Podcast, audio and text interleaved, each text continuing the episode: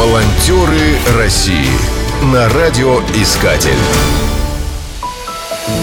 По статистике, только в лесах Московской области ежегодно теряется около 900 человек. Это грибники, туристы, дети и пожилые люди. Многих находят благодаря волонтерам. Большим подспорьем в поисках может стать вертолет. Техника весьма дорогостоящая. К счастью, среди вертолетчиков тоже есть свои волонтеры. Например, вертолетный поисково-спасательный отряд «Ангел» полностью состоит из добровольцев, которые не берут деньги за свою работу. А началось все в 2006 году, когда поисково-спасательный отряд МЧС искал под Можайском заблудившуюся в лесу бабушку с двумя внуками.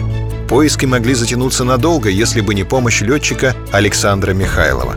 Он вылетел на место происшествия на самолете, с воздуха обнаружил женщину с детьми и указал им направление на дорогу.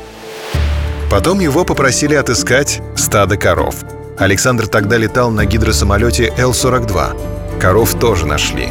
А в 2011 году поступила просьба от поискового волонтерского отряда «Лиза Алерт». Нужно было осмотреть лес возле МКАДа в районе Лосиного острова. На самолете это было сделать невозможно. И тогда Александр пересел на вертолет. Сначала наблюдателем, потом пилотом. В свободное от поисков время занимался бизнесом. А иначе на что жить?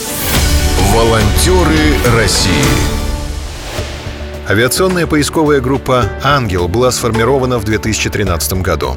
Долго думали, как назвать отряд. Все решилось само собой, когда спасателям дважды сказали «Ребята, вы как ангелы, с неба спустились». Сейчас на дежурстве находится 7 вертолетов. В состав спасательных экипажей входит 27 человек. За 6 лет работы экипажи налетали 726 часов и спасли 487 человек, в том числе 38 детей. Волонтеры России на радиоискатель. Спешите делать добро.